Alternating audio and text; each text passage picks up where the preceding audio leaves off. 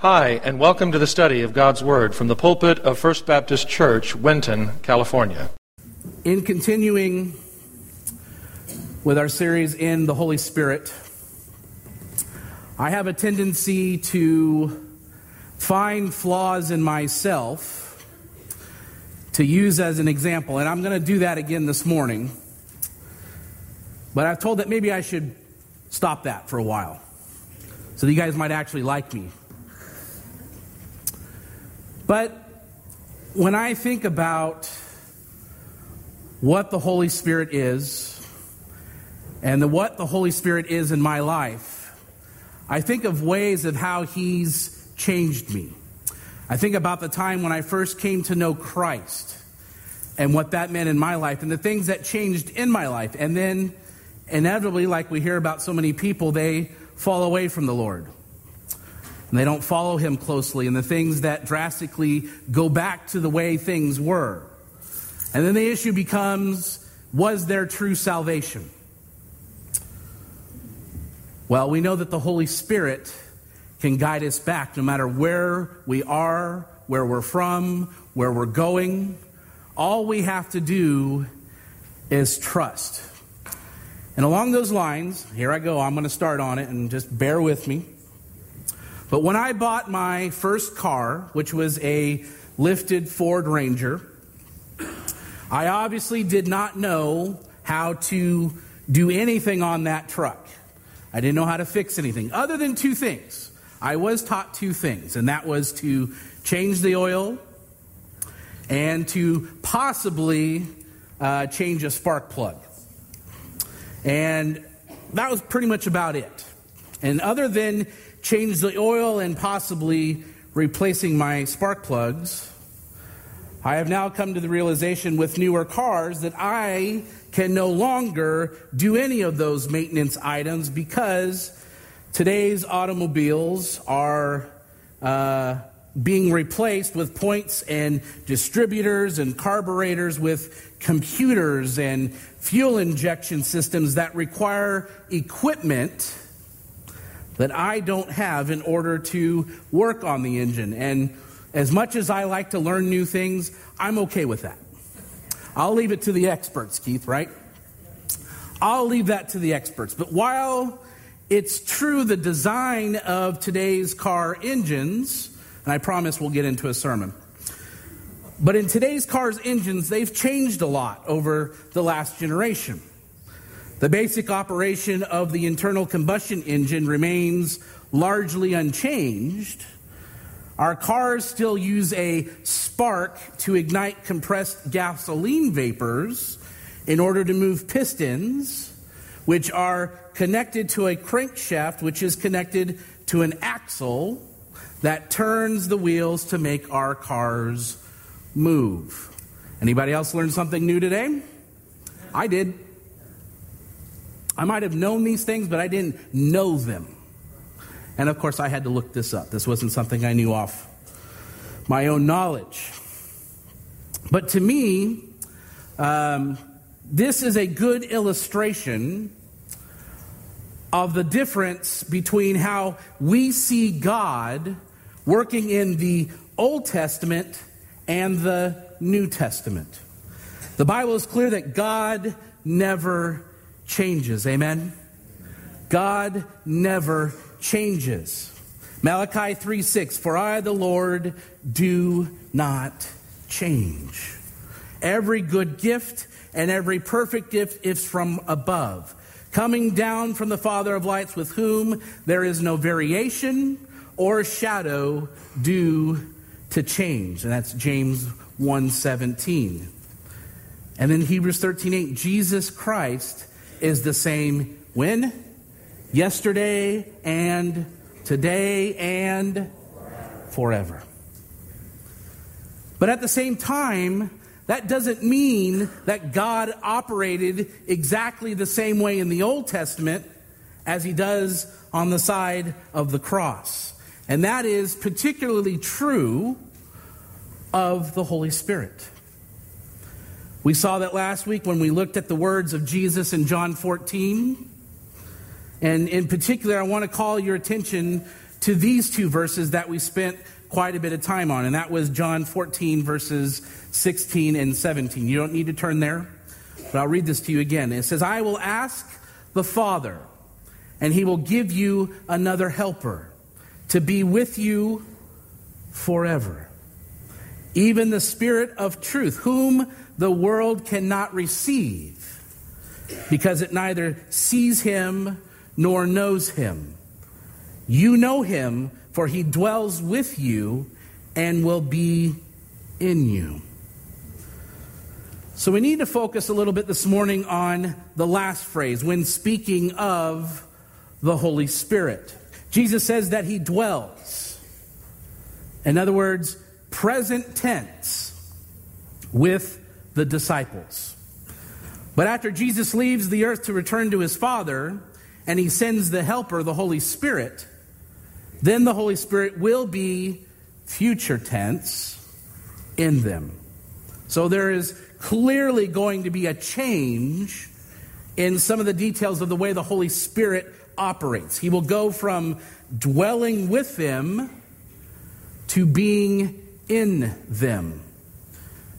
And in this morning, in our second message in this series of the Holy Spirit, we're going to look at how the Holy Spirit operated in the Old Testament in order to help us better understand this change in his operational methods. But as we do that, we need to remember that the Holy Spirit and his character haven't changed one bit, not even a little. And before we proceed, I need to share a word of caution to you. If you attempt to research the topic of the Holy Spirit in the Old Testament on your own, which I certainly encourage you to do, you will undoubtedly be exposed to an ongoing debate between two theological camps. One is the covenant theologist and then the dispensational theologist regarding whether the Holy Spirit actually indwelled in the Old Testament saints. And without going into further detail into that, I leave that to you. And if you have a question, ask Dave. We're not going to get in the middle of that argument this morning because it would only distract from our understanding of the ultimate goal. See, Dave already left. Okay? How can we harness the power of the Holy Spirit in our lives today in order to live obedient, fruitful lives while we're here on this earth? What I want us to do this morning is to see what we can learn from the operation of the Holy Spirit in the Old Testament that will help us accomplish that goal.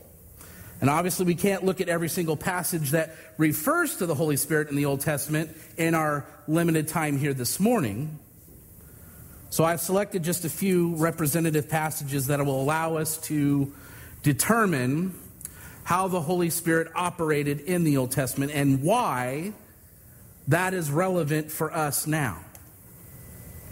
So I want to encourage you to spend more time this week looking for additional passages to test the accuracy of what I'll share with you now.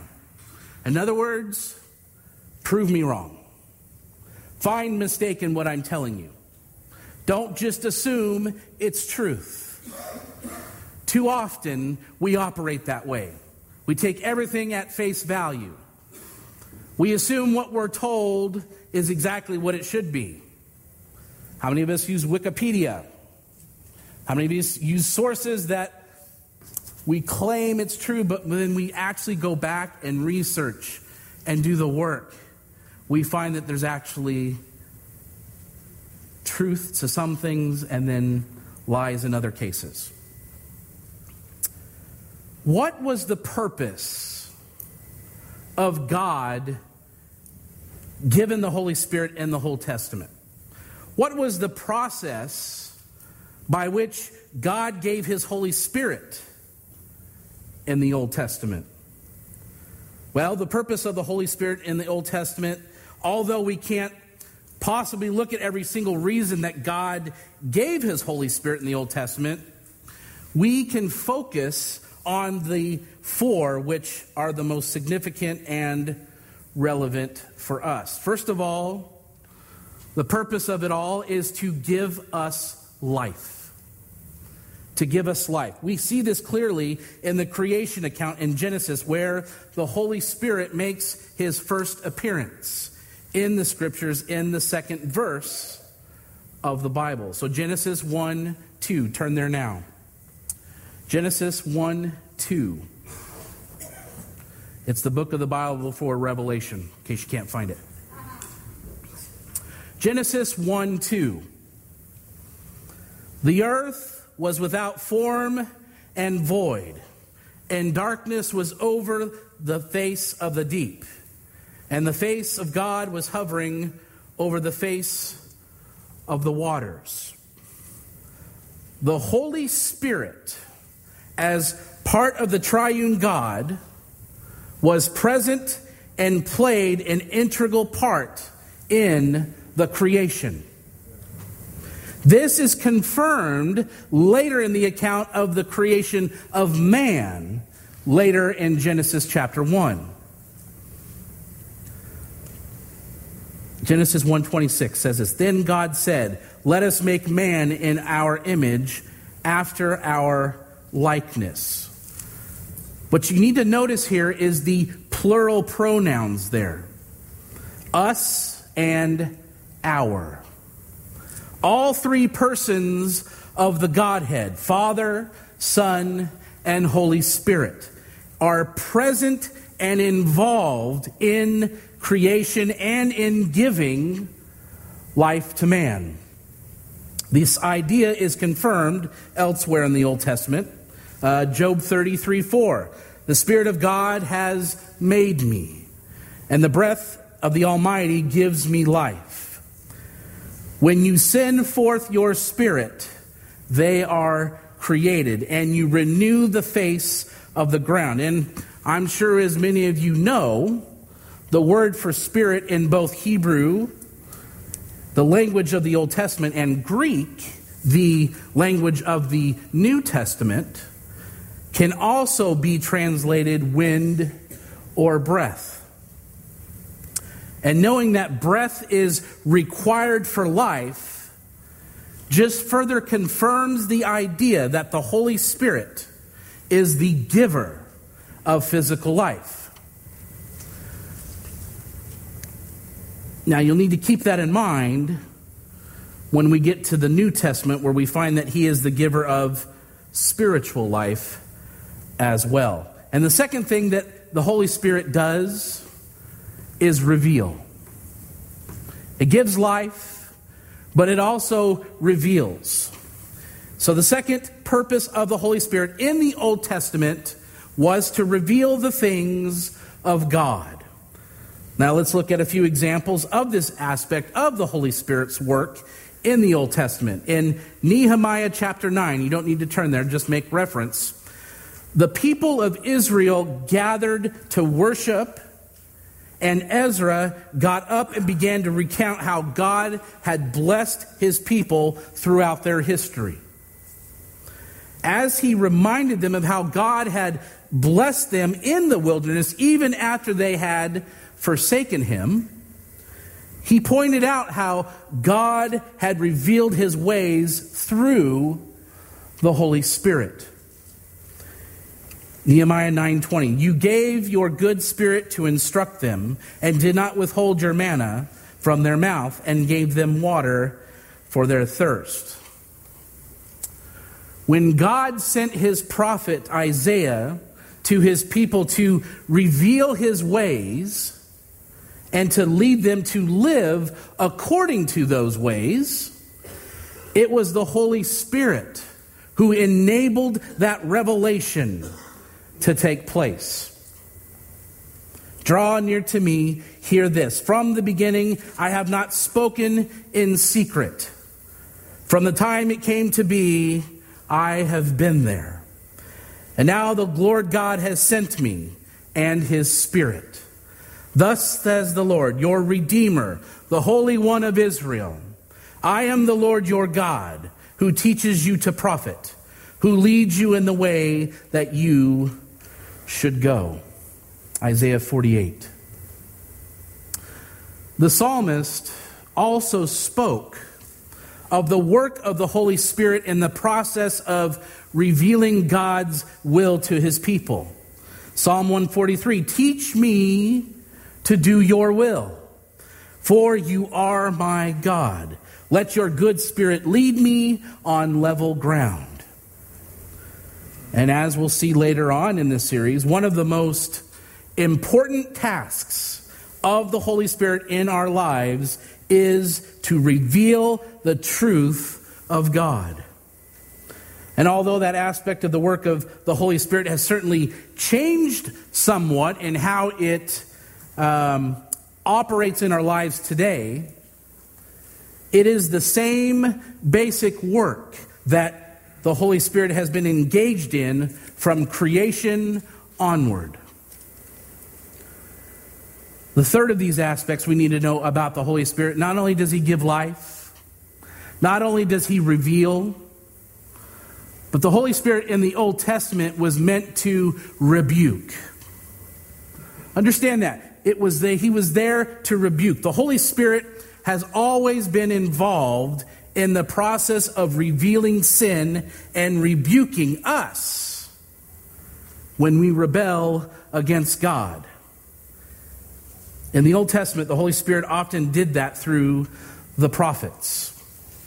As Ezra reminded the people in that same chapter in Nehemiah that we looked at earlier. He says in verse 30 God used the prophets to point out Israel's sins and to warn them of the consequences of that sin as those prophets spoke. They were led by the Holy Spirit. The prophet Micah also expressed his reliance on the Holy Spirit as God used him to rebuke his people. But as for me, I am filled with power, with the Spirit of the Lord, and with justice and might, to declare to Jacob his transgression and to Israel his sin. Micah 3 8. And there's another aspect of the work of the Holy Spirit that occurred in the Old Testament. So we can see that it is very important that we understand what is the Holy Spirit and who is the Holy Spirit. Because in which this greatly expanded in scope and changed somewhat in its operation in the New Testament. He never changed, but the way he operated did. Why did he do that? Because in the fourth aspect of the Holy Spirit, why it was important that he was in the time of the Old Testament was not only to give us life, to reveal things to us, to reveal the truth of God, to rebuke us of when we sin, and to correct us, but more importantly, the Holy Spirit was there to equip us. It was to equip us. And that is the final purpose of the Holy Spirit in the Old Testament. It is the work of the Holy Spirit in equipping his people. And we see this purpose operating in the lives of the people of God in two broad areas. First of all, we are called to serve the Lord. We are called to serve the Lord. Throughout the Old Testament, we see God giving his people a task and then equipping them to accomplish that task through the work of the Holy Spirit. When God gave the instructions for the construction of the tabernacle, his Holy Spirit equipped the craftsmen to be able to carry out those instructions. That's good news for me, because I certainly don't have instructions to do many things. But God provides that. The Holy Spirit provides that in our lives. So when we come up with the excuses, I don't know where to serve, I don't know that I can be of use to God. Have you asked for the blueprints? Have you asked for directions, men? Have we asked for directions? That's what he's saying. We need to ask to be in faithful service. When God gave the instructions for the construction of that tabernacle, they didn't know exactly what was to be done, but they were instructed and they were able to carry out those instructions. Exodus 35, 30 through 33. Then Moses said to the people of Israel, See, the Lord is called by name Bezalel, the son of Uri, son of Hur, of the tribe of Judah, and he has filled him with the Spirit of God, with skill, with intelligence, with knowledge, and with all craftsmanship to devise artistic designs, to work in gold and silver and bronze, and cutting stones for setting, and in carving wood for work in every skilled craft. Do you know what that tells me?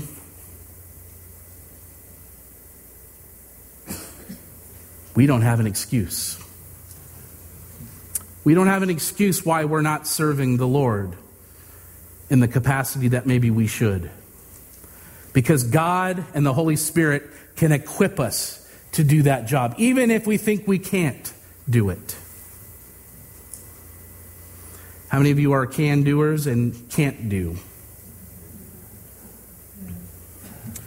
Samson's life is certainly a great example of this aspect of the work of the Holy Spirit. Every time God wanted to use Samson to serve him, he equipped him by placing the Holy Spirit upon him. And one of those events occurred when the Philistines came to attack God's people. When he came to Lehi, the Philistines came shouting to meet him. Then the Spirit of the Lord rushed upon him, and the ropes that were on his arms became as flax as that has caught fire and his bonds melted off his hands.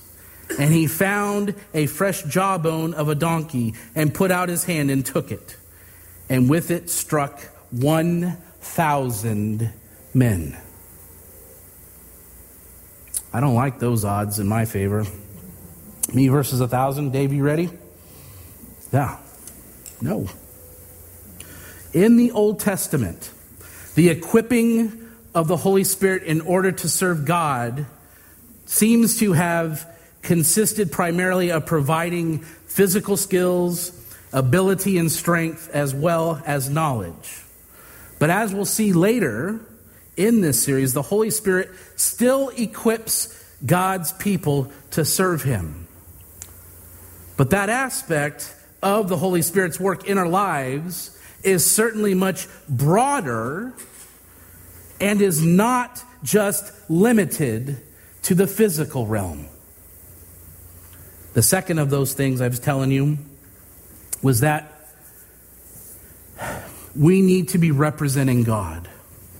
This is why the Holy Spirit is in our lives, because we represent God.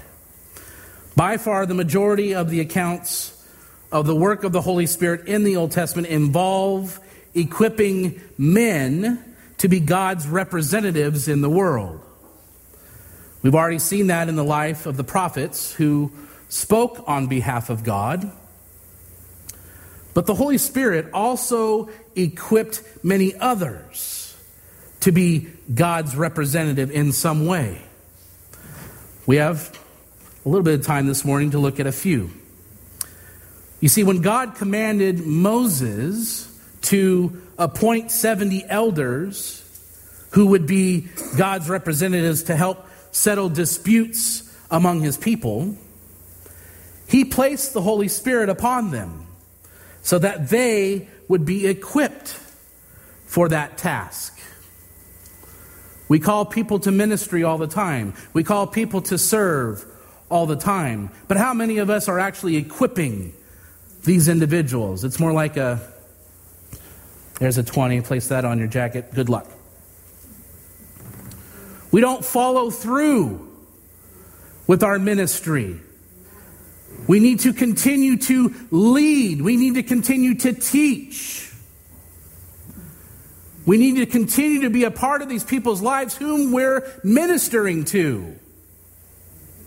It shouldn't be a one and done.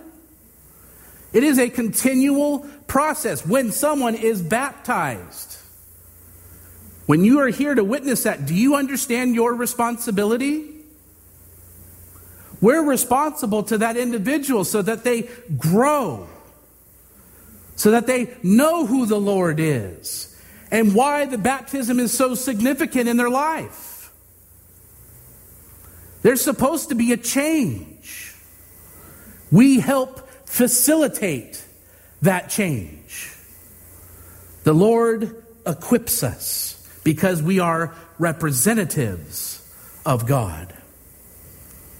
So Moses went out and he told the people the words of the Lord. And he gathered 70 men of the elders of the people and placed them around the tent. Then the Lord came down in the cloud and spoke to him, and took some of the spirit that was on him and put it on the 70 elders. And as soon as the spirit rested on them, they prophesied but they did not continue doing it. We have to continue the work. Just because we're 20 or 99, we're not done. God is not done with us. During the period of the judges, the Holy Spirit consistently came upon those who God had chosen to lead his people. But when the people of Israel cried out to the Lord, the Lord raised up a deliverer for the people of Israel who saved them.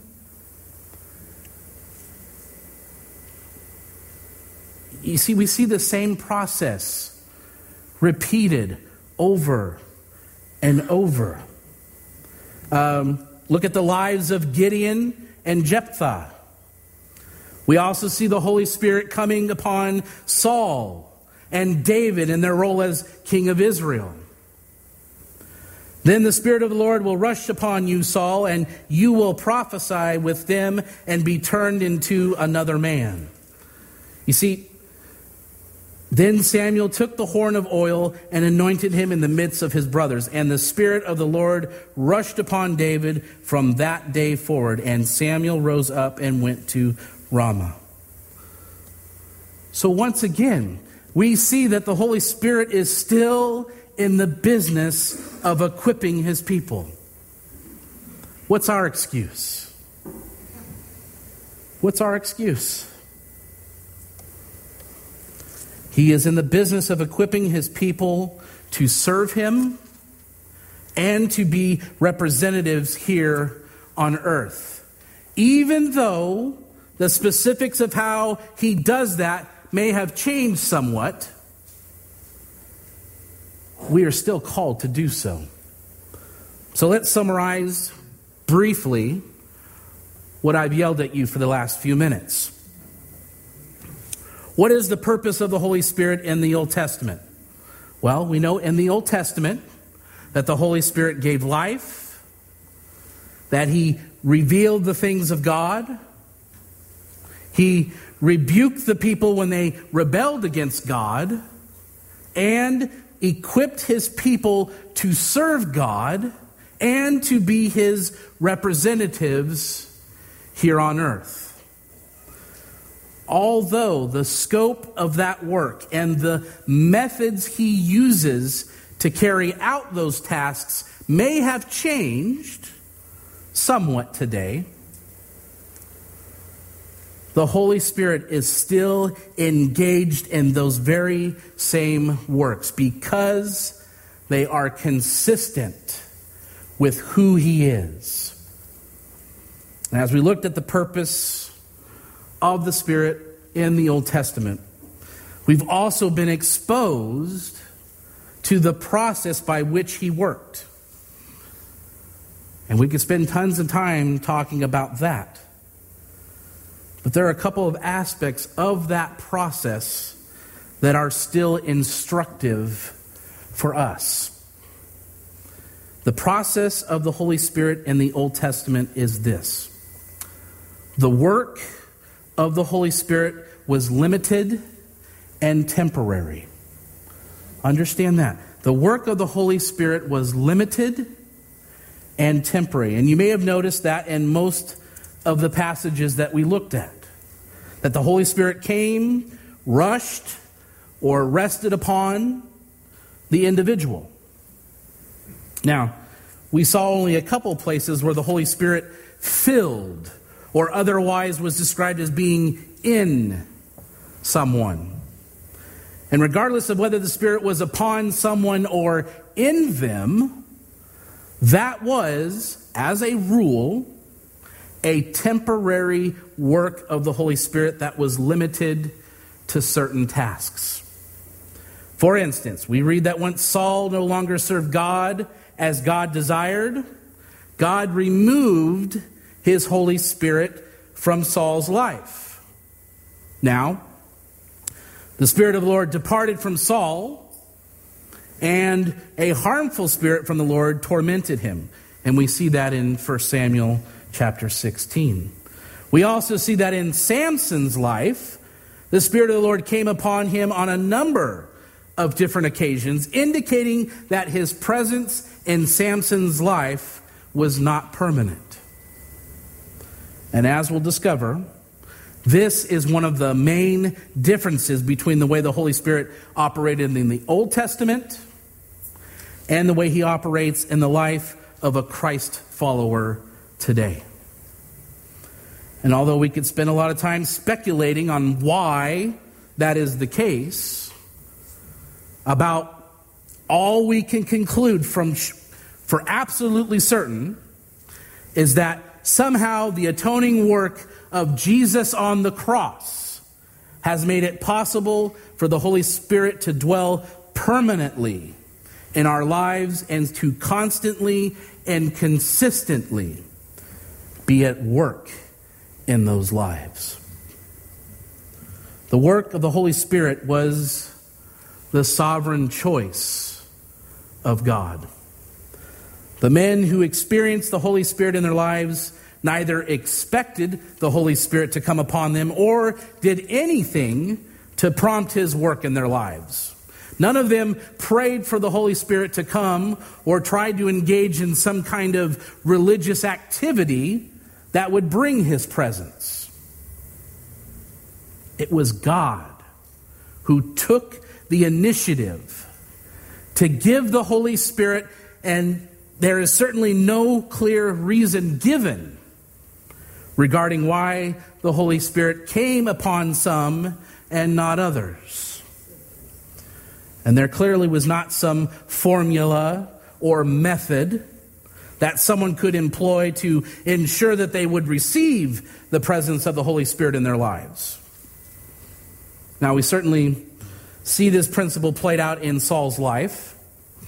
But even though the Holy Spirit had come upon him in order to enable him to carry out his duties as Israel's king, Saul failed to utilize that power in a way that developed godliness in his life. And that is because even in Old Testament times, the Holy Spirit never forced himself upon anyone.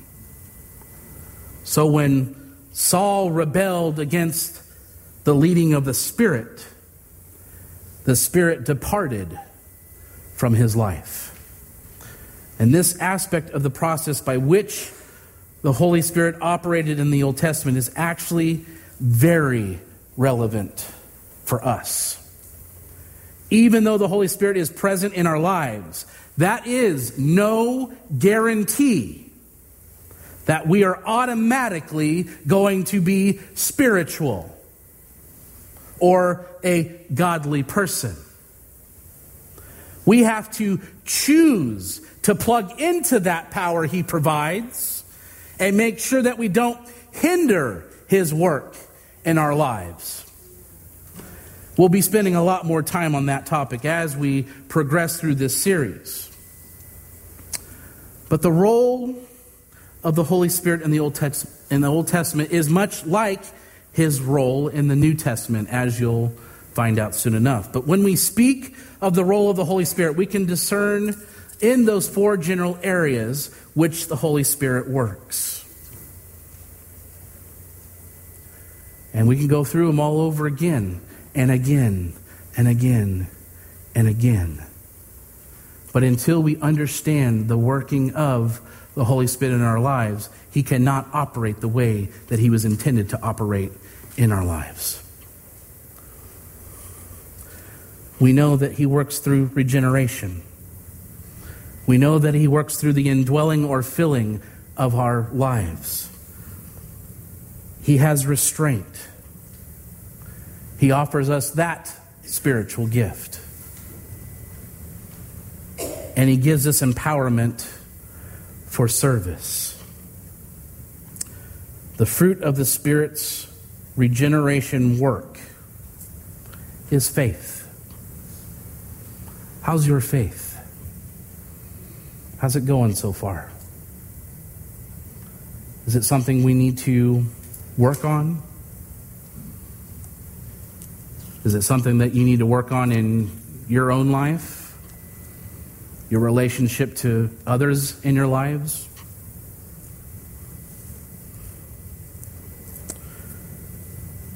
The Spirit's work in the Old Testament really is about his restraint of sin and allows us to experience the same. We could also mention that the Spirit's role in creation speaks of the Spirit hovering over the waters and superintending the work of creation. And in a similar fashion, the Spirit is responsible for the work of the new creation, and He is bringing people into the kingdom of God through regeneration. So when we put everything together that we've learned this morning about the work of the Holy Spirit in the Old Testament, we find that He is the very same Holy Spirit who works on our lives today. Even though a bit of the design and some of the individual elements of how He operates have changed since Jesus rose from the grave and ascended to His Father. The basics are the same. The Holy Spirit is God's divine power. And that power is for God's divine work.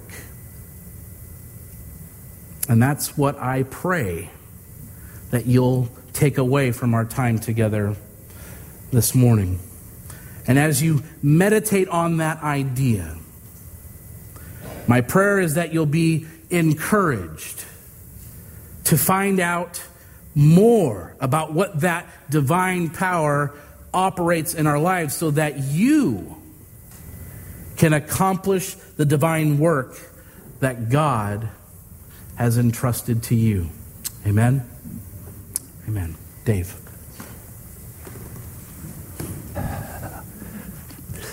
This past week, I had the opportunity to ponder some things, and among those, the Holy Spirit compelled me to consider is how grateful I am and the privilege I have to serve you, serve with you as a family of God. And I certainly hope that you feel the same way as we gather together, that you're grateful for how God is in your life. Together, there are so many possibilities for this new year.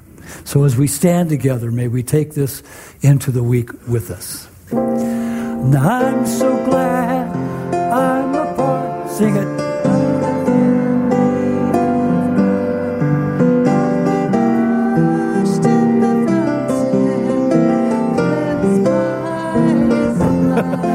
we are joined heirs with Jesus as we travel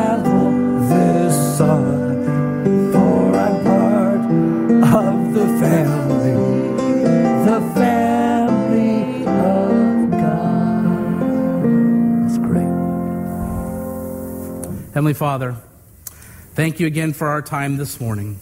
I pray as we leave these doors that we will recognize the opportunities that you've placed in our lives to allow the Holy Spirit indwelling in us to lead us and lead to those people who desperately are seeking you. Thank you again for that opportunity, Lord, and I pray as we go into this new week that we will continue to focus our minds on who you are, what you are, and what you can be for others. Thank you, Lord, for your blessings, the blessings of this church and this family. Thank you that I have the opportunity to serve alongside so many great leaders and, of course, all the people here. Thank you, Lord. Thank you, Lord. Thank you, Lord. And all of God's people said, Amen. Have a great week this week. The Bible says, if you confess with your mouth the Lord Jesus and believe in your heart that God has raised him from the dead, you will be saved. If you've never trusted in Jesus Christ as your personal Lord and Savior, we invite you to call on him now and through a simple prayer of faith, give your life to him. If you're not attending a church that honors the Bible as the Word of God, we encourage you to locate and begin attending such a church in the area where you live. The message you have just heard was preached from the pulpit of First Baptist Church, Winton, California. For more information on the ministry of First Baptist Church, Winton, please visit our website at wintonchurch.org.